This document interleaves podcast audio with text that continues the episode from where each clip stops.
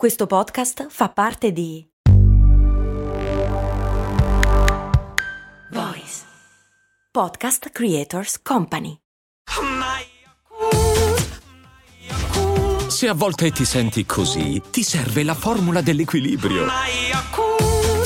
Yakult Balance, 20 miliardi di probiotici LCS più la vitamina D per ossa e muscoli. Come la peste nera cambiò completamente l'Europa e milioni di morte a parte in meglio.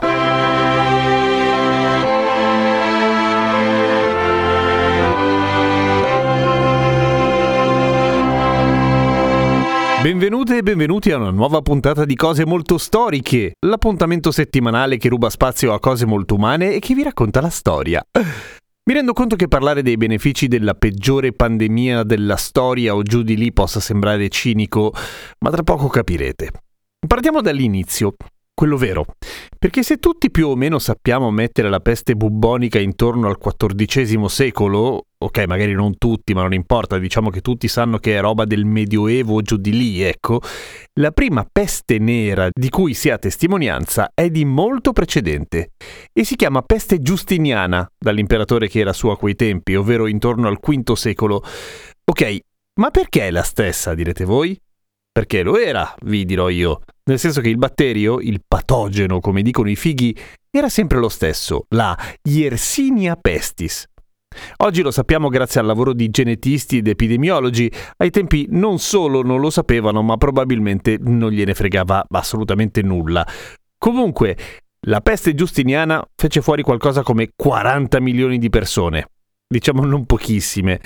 Ma la verità è che ci mise più di due secoli, quindi ecco, rispetto alla peste nera, diciamo che se la prese con più calma. Ma se il batterio era lo stesso, come mai quella del 1346, che per la cronaca è la data di inizio ufficiale della partita tra umanità versus peste nera, appunto, fu così incredibilmente più aggressiva?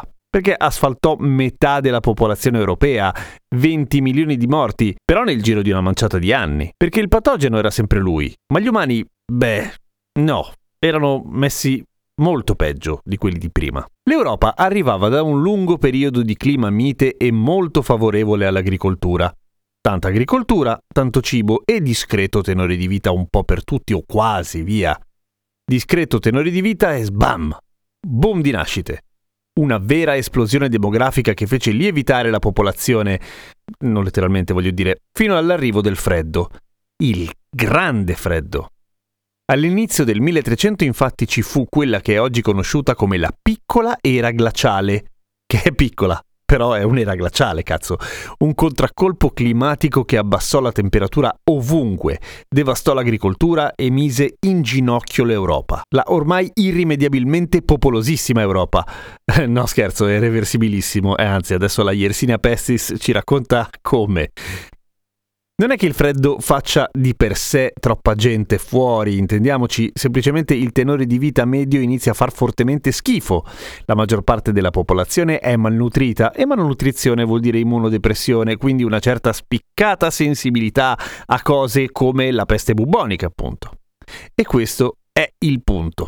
Quando la peste torna in Europa, trova campo fertilissimo per diffondersi a una velocità da record e fare strage. E comunque, appunto, torna. Ma da dove torna la peste? La peste, come abbiamo detto, non era mai sparita veramente, diciamo che era in letargo, via.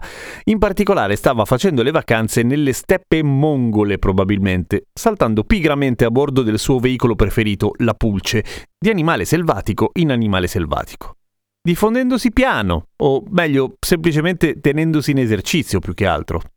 I guai arrivano quando i mongoli, che amavano viaggiare e nel contempo sterminare e conquistare popoli, se la portano in Cina. Ed è qui che inizia a viaggiare per davvero la peste. Perché la Cina esporta, esporta fortissimo. La peste inizia a farsi la via della seta ritroso, a bordo di pulci, a loro volta a bordo di cavalli e un sacco di altre bestie.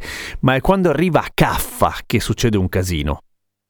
A Caffa, città che faceva parte del dominio genovese dalle parti della Crimea, eh, ci arrivano i mongoli e la mettono sotto assedio. La leggenda narra che la infettarono catapultandoci dentro i cadaveri infetti dei soldati morti. Anche perché cadaveri di soldati vivi è un paradosso che non mi sento di affrontare al momento, comunque avete capito. La verità però in realtà è più banale e un pochino meno disgustosa. Probabilmente l'ha preso anche Rolo dalle pulci, metodo classico. Però Caffa appunto faceva parte del fitto network commerciale di Genova e quindi beh, la peste si prende tipo tutto il Mediterraneo in un lampo. Pam! Le cronache dell'epoca raccontano che la diffusione procedeva in modo incredibilmente regolare, a piccole ondate che coprivano sempre più o meno la stessa distanza. Ed era, guarda un po', la distanza che i mercantili coprivano in un giorno, circa 40 km. Poi approdavano, scaricavano il loro carico di peste e merce e ripartivano. Da Genova arriva a Messina. L'arrivo a Messina è famoso perché viene raccontato in un sacco di testimonianze e cioè l'arrivo di una nave carica solo di morti e morenti che viene immediatamente rispedita al largo in fretta e furia, ma ormai è troppo tardi perché il contagio è avvenuto. Nel giro di pochi mesi la peste è dappertutto e il decorso è preciso, 23 giorni dal contagio alla morte, tranne i casi dove prendi i polmoni. Quella in un certo senso è più clemente perché ti seppellisce in mezza giornata. La quantità di vittime che fa è qualcosa di inimmaginabile. Firenze perde l'80% dei cittadini. Ovunque in Europa i cadaveri sono così tanti e i vivi così pochi che non c'è nessuno che li possa seppellire. Non ci sono medici, non ci sono nemmeno agricoltori, il cibo scarseggia, manca tutto. Ci sono villaggi che spariscono completamente e che sono stati ritrovati anni dopo, durante la seconda guerra mondiale, quando gli aerei facevano ricognizione e notano che ci sono dei pattern strani in mezzo alla vegetazione e vanno a vedere, poi in quel momento avevano altro da fare, e scoprono che lì c'erano stati dei villaggi medievali, fagocitati dagli alberi e le piante perché erano di colpo morti tutti. Comunque, tornando ai tempi, qualcuno intuisce che si passa per contatto ed è quasi vero, nel senso che il vettore principale rimane la fottutissima pulce.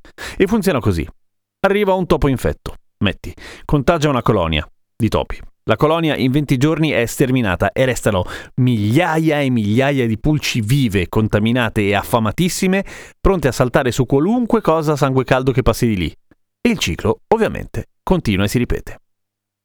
Persino Boccaccio e Petrarca si interrogano sull'origine di questo flagello e alla fine la risposta, come per loro, come per tutti gli altri, è sempre quella. Punizione divina, perché porca miseria, quanto senso di colpa c'è nel cristianesimo. Comunque, le cure non esistono, ovviamente, per la peste. Anzi, le robe che si inventano ai tempi spesso fanno solo peggio. Salassi, veleno di serpenti, persino la pratica di bucare i famosi bubboni che danno nome alla peste, che sono pieni di schifo super infetto che ovviamente aiuta la diffusione, insomma, malissimo. Perché di fatto la peste nera si ferma quando non ci sono più umani che possano prenderla quelli che restano sono quelli che hanno sviluppato un'immunità. E qui arriviamo a un primo, seppur drammatico e vagamente nazistoide vantaggio. Chi resta è più resistente, è più forte, ed è vero.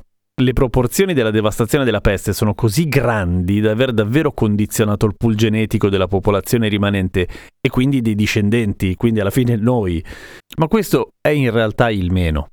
Il grosso vantaggio sociale a questo punto è un altro. La fine della peste porta alla lenta ripresa di un'economia che era stata ovviamente totalmente polverizzata. Provate a fare un parallelo fra quello che è stato il Covid, provate a immaginarlo nel Medioevo con l'economia dei tempi. Si ricomincia a produrre, ma la forza lavoro è poca, l'occupazione quindi sale alle stelle e nonostante alcune politiche dei nobili sopravvissuti che ci provano in tutti i modi, alla fine anche i salari crescono ovviamente, perché se non c'è nessuno che possa lavorare, quelli che ci sono li devi pagare bene.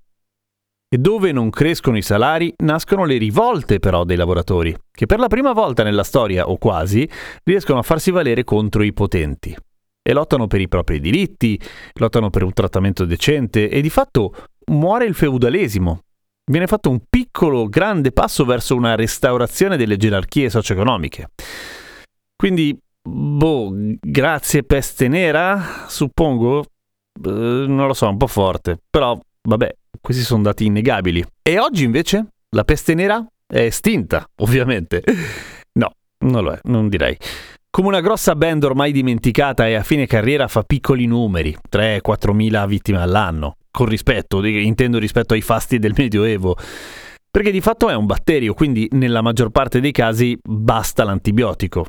Però, insomma, è comunque un bello schifo. Quindi non prendete la peste nera e soprattutto non fate come ai tempi. Non andate in giro con una boccetta di profumo pensando che il male venga dall'aria maleodorante, perché vi giuro, non serve una mazza. Grazie dell'ascolto! Se ti è piaciuta questa puntata, spammala in giro e clicca segui su Cose Molto Umane sulla tua piattaforma di podcast preferita. Mi trovi su Instagram, sono Radio Kesten. A domani con Cose Molto Umane.